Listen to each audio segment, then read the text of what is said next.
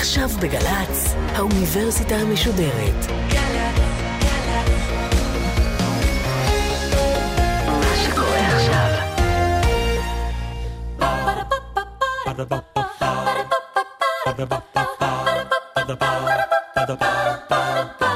האוניברסיטה המשודרת בשיתוף מיזם וויז מציגה המדען העירום, מיטב החוקרים בישראל בשיחה עם בן שני, אחד על אחד מול קהל. והפעם שיחה עם הפרופסור אוהד בירק, מנהל המכון הגנטי במרכז הרפואי סורוקה וראש המכון הלאומי לביוטכנולוגיה בנגב באוניברסיטת בן גוריון, על הגנטיקה של המחלות. עורכת ראשית, מאיה גאייר. ערב טוב לכם, ערב טוב לקהל כאן בבר המנגה בבאר שבע. השיחה שלנו הערב תעסוק במחלות גנטיות, אבל תגלוש מהר מאוד לתחומים הרבה יותר רחבים. ניגע למשל בהיסטוריה כללית, בפסיכולוגיה, בדת, כמובן באתיקה, ויש סיבה מיוחדת למה אנחנו מקיימים את המפגש הזה איתך, פרופסור אוהד בירק, דווקא כאן בבאר שבע, במקום שבו אתה גם מרפא חולים וגם חוקר אה, מחלות גנטיות כאן באוניברסיטת בן גוריון ובבית החולים במרכז הרפואי סורוקה. הרופאים והחוקרים שעובדים לצידו של פרופסור אוהד בירק פענחו לאורך השנים את הבסיס המולקולרי של יותר משלושים מחלות תורשתיות מהקשות שאנחנו מכירים בבני אדם. כדאי לשים לב לנתונים הבאים שנותנים קצת מושג על מה שאתה וחבריך אחראים לו.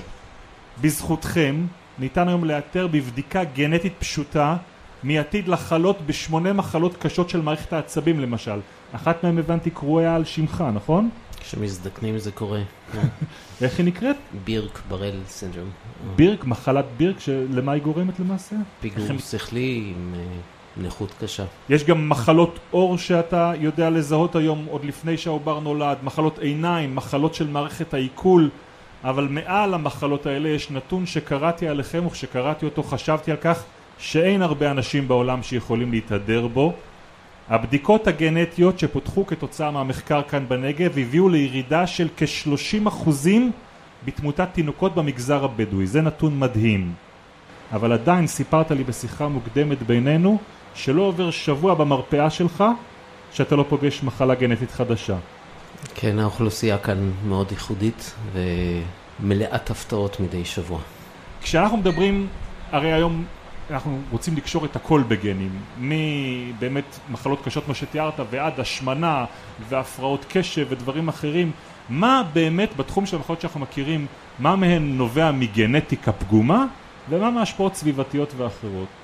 אה, החיים הם מורכבים, אנחנו מורכבים מדברים גנטיים ודברים סביבתיים ויש את כל המגוון מדברים שקיצונית הם מאוד גנטיים ועד דברים שהם כמעט רק סביבתיים כמו שנדבקנו בווירוס או בחיידק אה, ויש כל מה שבדרך. יש מחלות שאנחנו מכירים כמו ציסטיק פיברוזיס או, או מחלות של פיגור קשה שנולדים איתם ולא משנה כמה הסביבה תהיה מופלאה ונהדרת אנחנו נהיה מאוד חולים. יש מחלות כמו HIV שאנחנו נדבק בהם. או לא נדבק, תלוי אם ניזהר או לא, והן אה, לחלוטין כמעט סביבתיות, אבל גם הן לא לגמרי סביבתיות, וכאן כאן יש מגוון שמעניין להסתכל עליו. למשל, ניקח מחלה גנטית לגמרי, שהיא גנטית טהורה, ציסיפיברוזיס, שני אחים, בדיוק אותה מוטציה, אותה מחלה, אחד חולה מאוד קשה, ואחד, המחלה מתפתחת אצלו בגיל יותר מאוחר, יותר קלה. מבחינת המוטציה, יש להם בדיוק אותה מוטציה למחלה, המבנה הגנטי שלהם קצת שונה, אבל אפילו אצל תאומים זהים אנחנו רואים לפעמים מהלך שונה של מחלה גנטית, למרות שההרכב הגנטי שלהם הוא זהה, בגלל שיש השפעה של הסביבה. והצד השני, והוא צד שפחות מודעים לו, למשל, יש אנשים שיכולים לשכב עם כל העולם, חולי איידס, כמה שהם רוצים, ולא ידבקו אף פעם. לא ידבקו באיידס, חסינים? לא ידבקו, בגלל שיש להם מוטציה בקולטן שדרכו הווירוס הזה חודר אה, לתאי הדם. אז, אז רגע, זו מחלה גנטית? לא, זו מחלה סביבתית, אוקיי? האם יש אפילו עליה, אפילו מחלות סביבתיות מוחלטות, כן, אה, מישהו, שני אנשים נדבקים בווירוס, באותו וירוס, אחד יחלה חלש, אחד חזק, אוקיי? כלומר, ה- יש השפעה גנטית גם על מחלות שהן לכאורה אה, סביבתיות. ויש, ויש את התחום הגדול מאוד שבאמצע, דברים כמו אסתמה, כמו השמנה, ש, שאנחנו רואים... השמנה זה גנטיקה? אה, השמנה זה שילוב של גנטיקה ושל סביבה. כלומר, יש אנשים שיכולים לאכול אה, כמה שהם רוצים ויישארו רזים, יש אנשים שיאכלו קצת ויהיו שמנים, ויש כל אומרת, המגוון. ההגדה האורבנית הזאת, יש לי חילוף חומרים טוב, היא נכונה.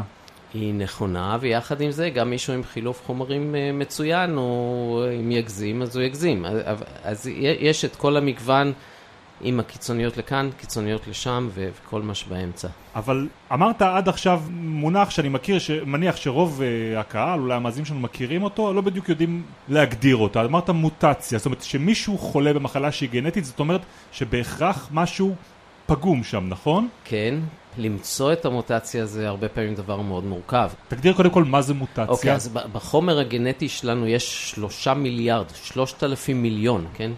אבני בניין. מוטציה, שינוי באחד מ-20 אלף הגנים שהשלושה מיליארד האלה יוצרים, כלומר בואו בוא נסתכל על זה כעל שלושה מיליארד אותיות שבונות 20 אלף מילים ומספיק שינוי באות אחת בתוך אחת מ-20 אלף המילים בשביל ליצור אה, מחלה גנטית, לפעמים מאוד קשה. 20 אלף זה מספר סופי? ההנחה כיום היא שיש 20 אלף גנים, תלוי איך סופרים אותם, אבל כן. וכולם. מוכרים? כולם מוכרים. פרויקט הגנום מסתיים, אז, אז מה, במה הוא הסתיים? הוא הסתיים בזה שיודעים את רצף האותיות ב-20 אלף המילים. כלומר, יודעים את, את כל האותיות שיש בגנום. מה עושים 20 אלף הגנים האלה? חלק מהם אנחנו יודעים, חלק עוד לא. קרוב לחצי יודעים כבר טוב, ובעוד הרבה יודעים חלקית.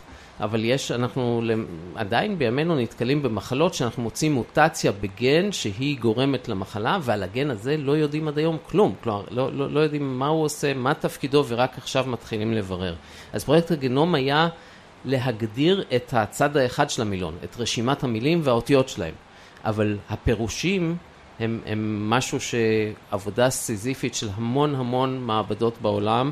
שמתעסקות כל אחת עם גן או שניים או שלושה ומבררת בדיוק מה הוא עושה, מה תפקידו, אה, וזה כבר עבודה הרבה יותר מורכבת. ואנחנו יודעים גם למה נוצרים שיבושים? יש אה, שיבושים מולדים, שאנחנו נולדים עם שיבוש.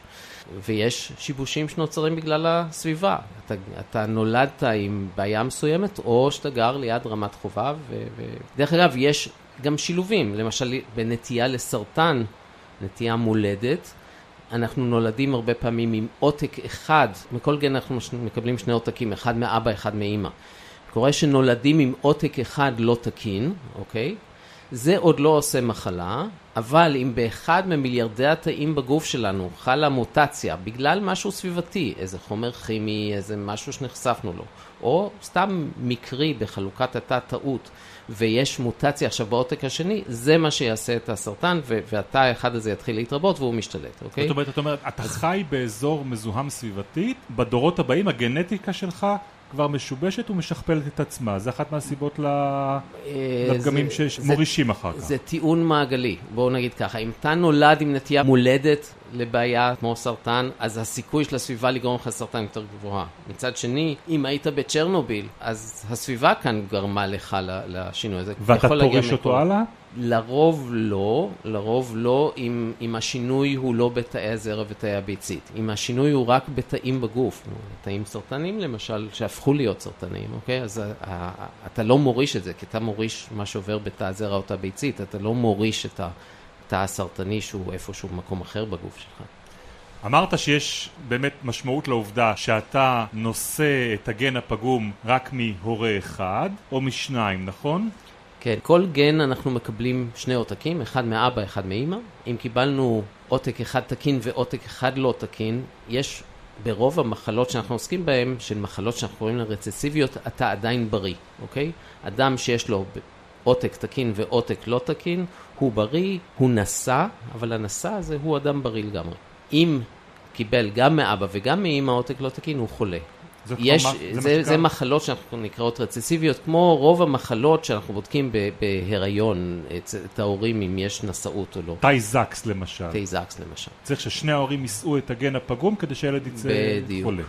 לעומת זה יש מחלות פחות שכיחות, שבהן עותק אחד לא תקין כבר עושה למחלה, את המחלה, ואז אם אני אדם אה, חולה, 50 אחוז שאני אוריש את העותק הלא תקין ושצאצא שלי יהיה חולה. אה, יש מחלות שזה פשוט להבין את זה, כי אתה נולד עם משהו מוחשי שמיום הלידה הוא כבר מגדיר אותך כחולה, אוקיי? אבל יש מחלות כמו למשל אה, מחלה שנקראת מקדו ז'וזף, שאחד מאלף ביהדות תימן הוא עם המחלה הזאת, וזו מחלה שמתחילה להתבטא רק בגיל 40-50, עם הידרדרות קשה של מערכת העצבים, תוך שנים בודדות, עד שהאדם נעשה שבר כלי תוך 5 עד 10 שנים. עכשיו, האדם לא יודע את זה בשלב אה, מוקדם, אוקיי? כש, כשהוא בן 30 הוא לא יודע שהוא בכלל הולך להיות חולה. הוא לא יודע שאולי הילדים שהוא מוליד עכשיו, כבר הוא מוליד אותם עם פצצת הזמן, הזמן הזו, אוקיי? אבל אם אני מבין אותך נכון, הוא יודע למשל שאבא שלו חלה בגיל 40-50 במחלה כזו. נכון, ואם הוא יודע שזו הייתה מחלה גנטית, ואם הוא קיבל ייעוץ גנטי, ואם הוא החליט להיבדק, ואם הוא הסתבר שהוא חולה, אז, אז הוא יכול למנוע את זה מהדור הבא, ונדבר אחרי זה על כל מיני דרכים למנוע את זה מהדור הבא. אבל בהרבה מקרים אין לו שמץ של מושג שהמחלה שקרתה לו אבא שלו בגיל 50 או 45 היא מחלה גנטית. מי חושב שהמחלה שיש לאבא שלך בגיל 45-50, שהוא היה בריא עד גיל 40-45, כן? לגמרי. מי אה, מעלה על דעתו ש, שזה מחלה גנטית? יש מחלות גנטיות שהן, למרות שאתה נולדת איתן, הן באות לידי ביטוי רק בגיל יותר מאוחר, והמודעות לזה היא, היא אה, בעייתית. אתה אומר מי יודע, אני חושב שהשאלה הנכונה היא אולי מי רוצה לדעת, לא? כן, אני, אני תמיד אה, אומר לאנשים בתחילת השיחה, תראו, אני הולך למות. ואז הם מסתכלים עליי, רגע, ואני אומר להם, אני מאה אחוז הולך למות. עוד יותר מוטרדים. ואז ה... חושבים על זה, רגע, זה נכון, ובכל זאת אני מחייך ואני מאושר וטוב לי, וחוסר הוודאות שלנו הוא מרכיב מאוד מאוד חשוב בחיים. ואם ניקח את המחלה הזאת, למשל, אה, שדיברנו עליה, ויש כל מיני מחלות שמופיעות בגיל... מחלה שתוקפת בגיל 40 כן, את האנשים מידי ש... תימן. כן. הרצון לדעת הוא מאוד מוגבל, ובצדק. האם אדם שיודע שלאבא שלו הייתה מחלה כזאת בגיל 45, והוא עכשיו בן 25, האם הוא רוצה לדעת? התשובה היא אה, לא, הוא לא רוצה לדעת, וה-50% הזה סיכוי שאולי הוא בריא מאפשר לו לחיות. ואם הוא נושא את זה, אז אפשר למנוע את זה מהדורות הבאים על ידי הריון מבחנה, והיום אפשר לעשות אבחון טרום השרשה, שביום הראשון בודקים את העוברים, איזה מהם תקין ואיזה לא, ושמים ברחם עובר שנבדק ואין לו את המחלה. והמהלך הזה מתרחש אצלך, מולך במרפאה? זה מתרחש, מהלכים כאלה מתרחשים כמעט כל יום מסוגים שונים. זה, זה, זה מקצוע שבו אתה אה, עוסק בהריונות וברגעים הכי כבדים של זוגיות ושל אה, משפחה ושל הריון. אתה מתחיל לגעת בעצם בפרקטיקה, באופן שבו רופא גנטי עובד ומייעץ. רופא, יש לי תחושה שבינך ובין רופא גנטי יש אינטימיות עוד הרבה יותר גדולה, יש הרבה יותר סודות שאי אפשר להסתיר ממך. אה, יש דברים שאנחנו עוסקים בהם ויש דברים שאנחנו נחשפים אליהם ולפעמים פחות עוסקים בהם. מה למשל? למשל, אה, יש ויכוח בספרות, אבל רואים את זה גם במציאות, של מהו האחוז של האבות שחושבים שהם אבות והם לא אבות.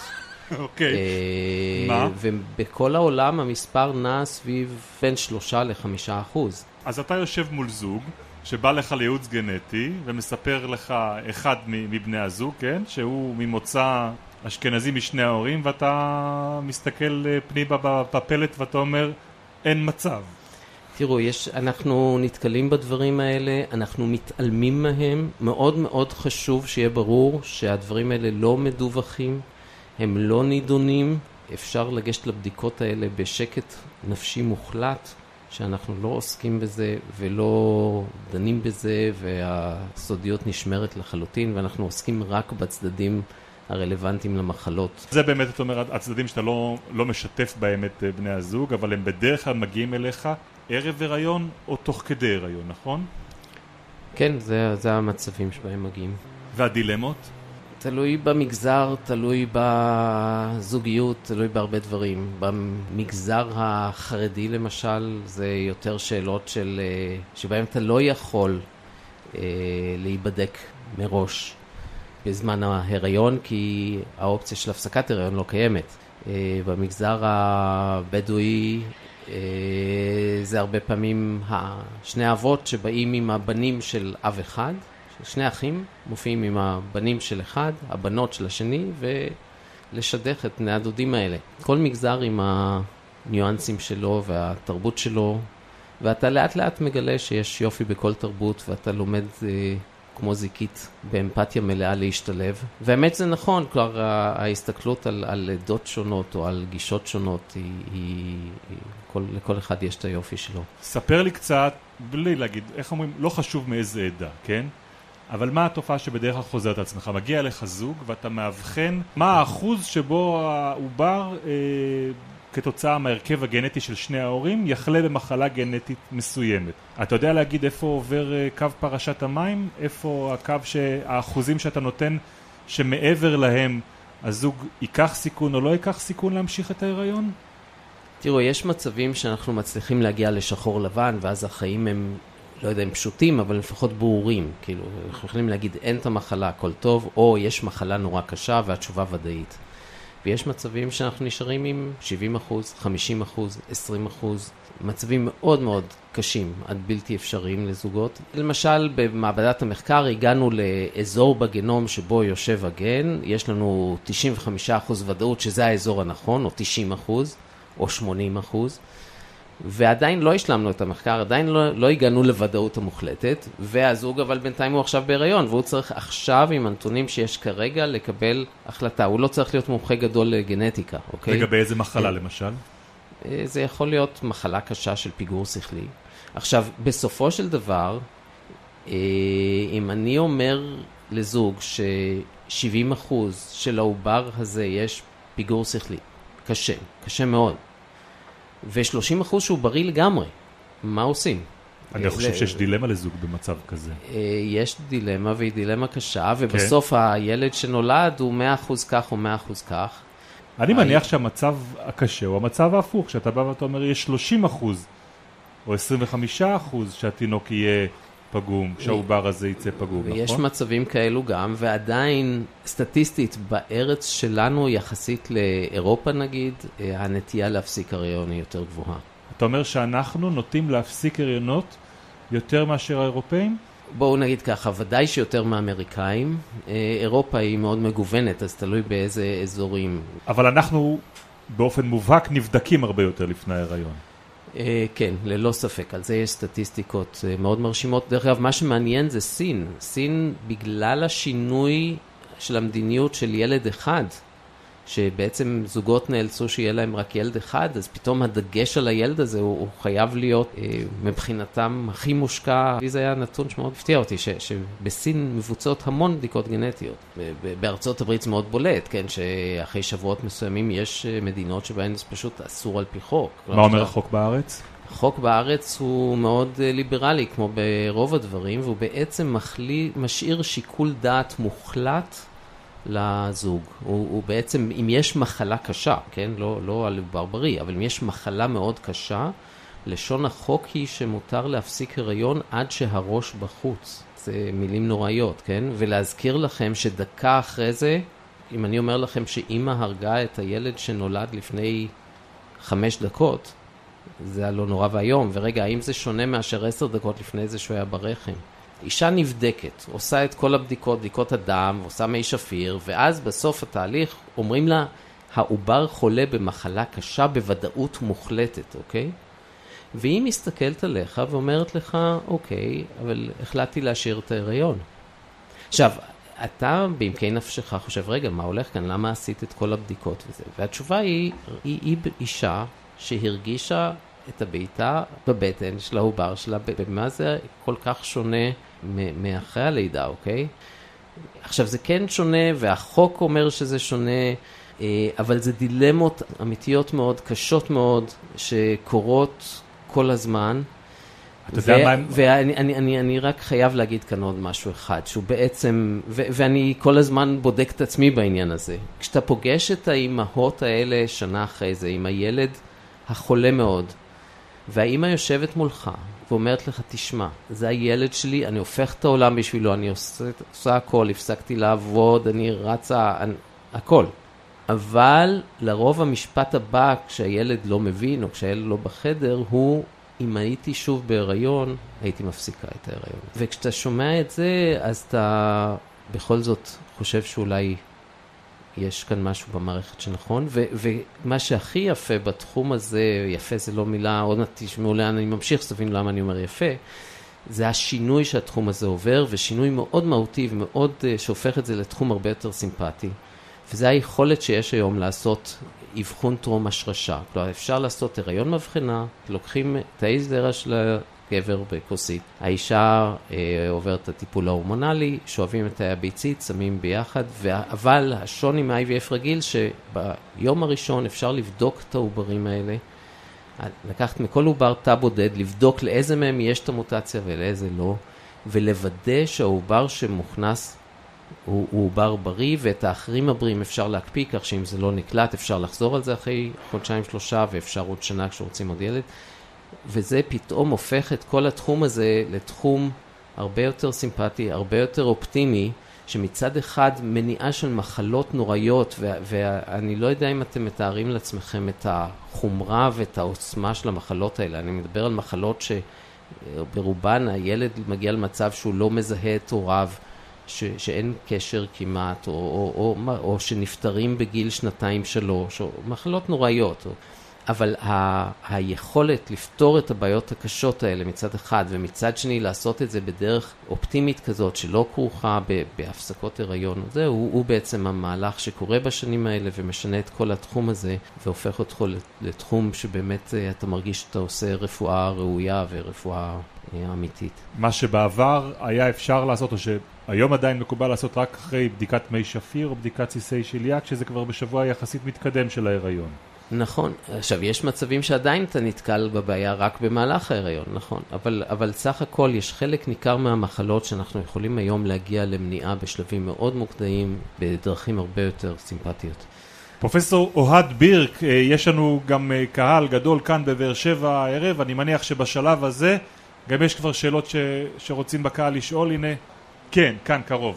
שמי נוגה, אה, סטודנטית לסיעוד.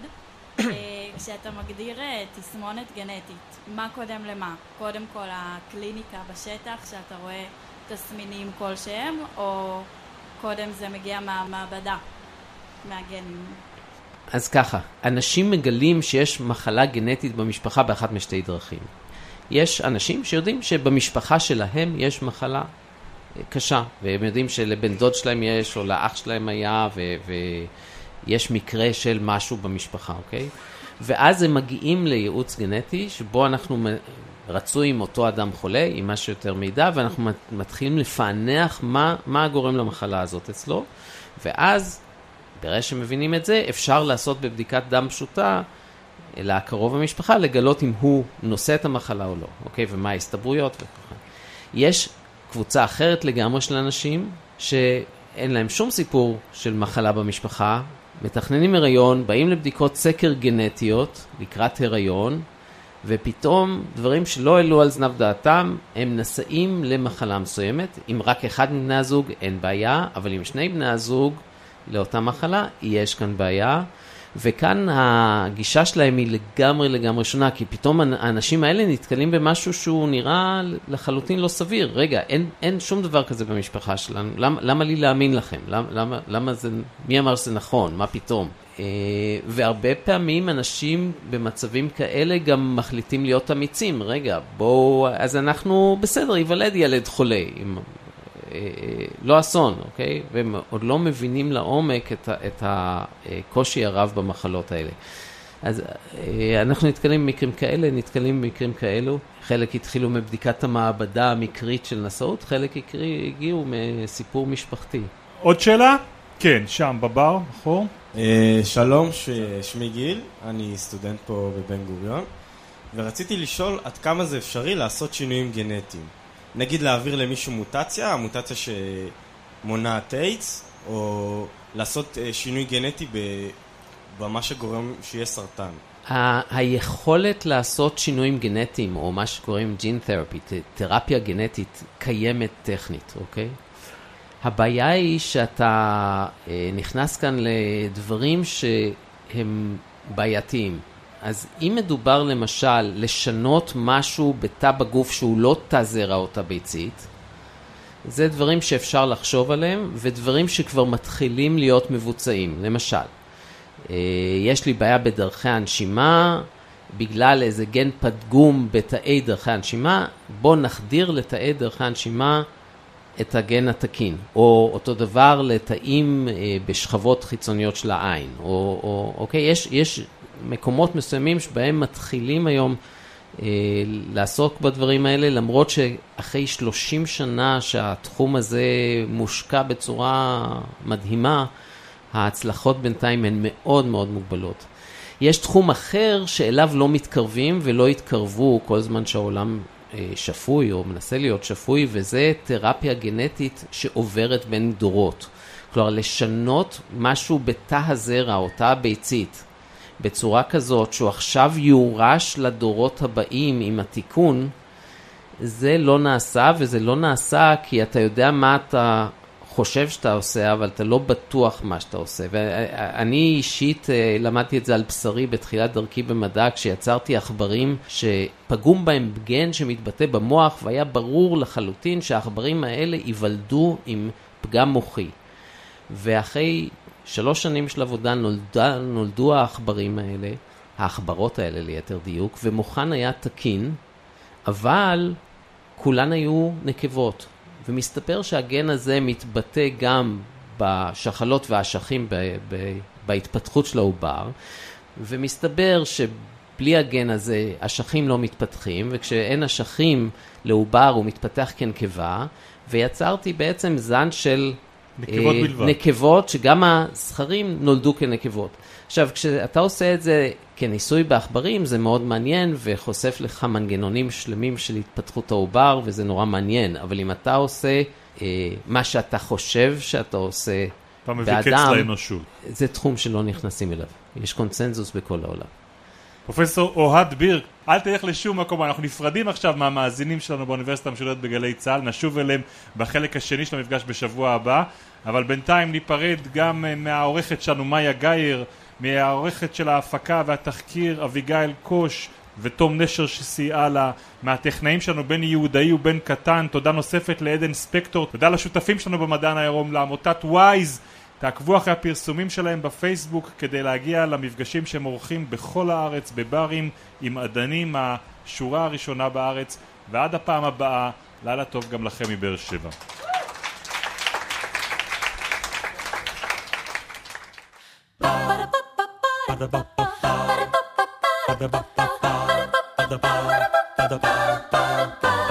האוניברסיטה המשודרת, המדען העירום. בן שני שוחח עם הפרופסור אוהד בירק, מנהל המכון הגנטי במרכז הרפואי סורוקה וראש המכון הלאומי לביוטכנולוגיה בנגב באוניברסיטת בן גוריון, על הגנטיקה של המחלות. עורכות ומפיקות אביגיל קוש ותום נשר. מנהלת תוכן מאיה להט קרמן. עורך דיגיטלי נדב הלפרין. האוניברסיטה המשודרת בכל זמן שתרצו, באתר וביישומון של גל"צ וגם בדף הפייסבוק של האוניברסיטה המשודרת. Ba-da-ba.